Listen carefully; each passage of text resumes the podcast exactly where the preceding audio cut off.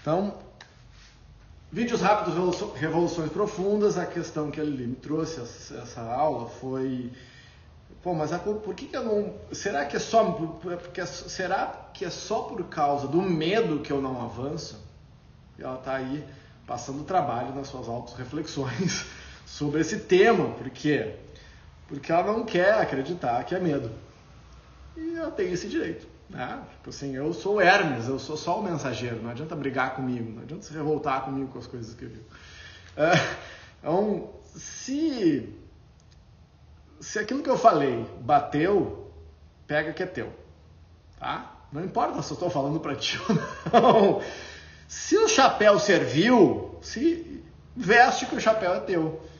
Se, então, a, a, nem sempre aquilo que eu trago, na real, sempre aquilo que eu trago, mesmo com assertividade, essa assertividade de um advogado, né, advogado, professor, uh, dou um passinho atrás, e foi a referência que eu fiz essa semana, eu tenho certeza absoluta que eu posso estar absolutamente errado em tudo que eu digo.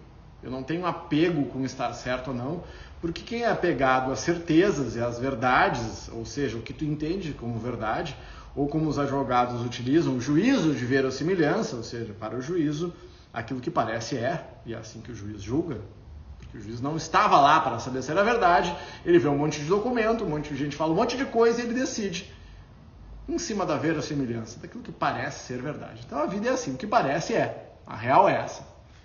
Até que eu descubra que não é mais, porque eu descobri outro fragmento daquilo. Então, conversa louca essa, né? Então, a verdade, gente, ela é absoluta.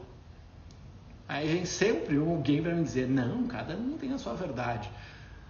E incinera isso no teu vocabulário, tá? Não dá mais esse negócio de psicologia pop dos anos 80, dizer que cada um tem a sua verdade. Isso, isso é bullshit, tá? Se eu e você não temos condições intelectuais, intuitivas, emocionais e corporais de compreender a verdade, isso é outra coisa. Por, por quê? Porque eu nunca vou compreender absolutamente as coisas, a não ser que eu consiga entrar em intuição linear. Sexta dimensão da consciência, sétima dimensão da consciência. Nesse mundo binário, racional, não se entende, não se compreende a verdade. As coisas não são compreendidas através do intelecto, as coisas são compreendidas através da intuição. O intelecto explica, ok? Mas isso é assunto, não é para 10 minutos, a gente precisa se debruçar mais sobre esse assunto porque é um assunto complexo. Mas a questão do medo, por que, que eu não avanço? Ah, por que eu não avanço? É por causa do medo? Eu não tenho nenhuma dúvida. Aí ele me falou assim: Não, mas isso é tipo um jogo de xadrez. Eu não avanço por desconhecimento, por falta de alcance da visão. Porque eu não sei o que está mais adiante. Mas tu nunca vai saber. A não ser na retrospectiva. Porque o caminho se faz caminhando. Não tem o fazer. Então, esse salto, que é o salto que o Indiana Jones fez lá no Indiana Jones e, o, e, a, e acho que é o Cálice Sagrado, lembra do Leap of Faith? Do, do salto de fé que ele saltou, era o momento, tinha um precipício e só quem tinha aquela, aquele desejo ardente, a confiança de ir à frente é que se salvar e ele deu o passo em direção ao precipício e tinha uma ponte. Tem vezes, gente, que a iniciação do autoconhecimento passa por isso. É, eu vejo que a Isa fala de, de inovação, estou acompanhando um pouco lá, inovação e tal. Não existe inovação sem risco, sem assumir risco, porque a única certeza que existe, existe duas certezas na real na vida: a morte e os impostos, tá? Fora isso, a única constante que existe, a única a terceira e mais absoluta é a incerteza. A incerteza porque eu sei que a minha vida vai terminar, mas eu não sei quando. Então, o que há à frente é incerto. A vida, a economia, é, a, o direito, a existência é como se fosse uma música sendo composta no momento. que, que pode, o que, que acontece? Tem gente muito hábil nisso, pelo andamento da música, por coisas estão, como as coisas estão andando, eu consigo depreender o que vai acontecer. E muitas vezes a nossa intuição vai nos ajudando, eu vou desenvolvendo a intuição e eu vou ficando mais apurado, eu consigo ter uma sensibilidade do jogo à frente, mas não existe nenhuma garantia. Zero.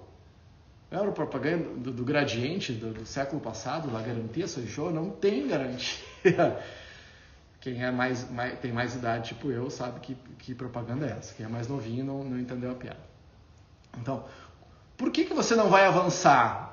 Se você compreendeu que, você, que o alcance da visão, por mais que ele seja à frente, é limitado e é uma construção ilusória que pode se realizar ou não.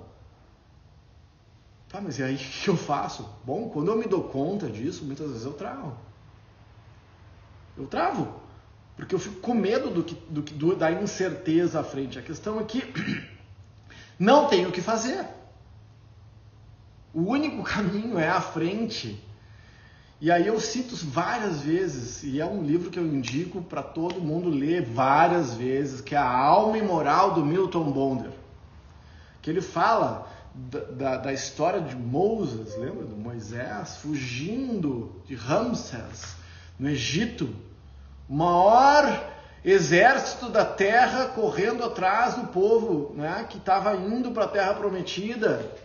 Se voltasse atrás, todos iam ser mortos. Se fosse à frente, os velhos e crianças, todos iam morrer afogados no mar, no mar vermelho. E aí, o, todo mundo acha, todo mundo, quase todo mundo acha, que, que o mar vermelho abriu e as pessoas atravessaram o mar vermelho. Vem cá, o Velho Testamento cheio de história trágica.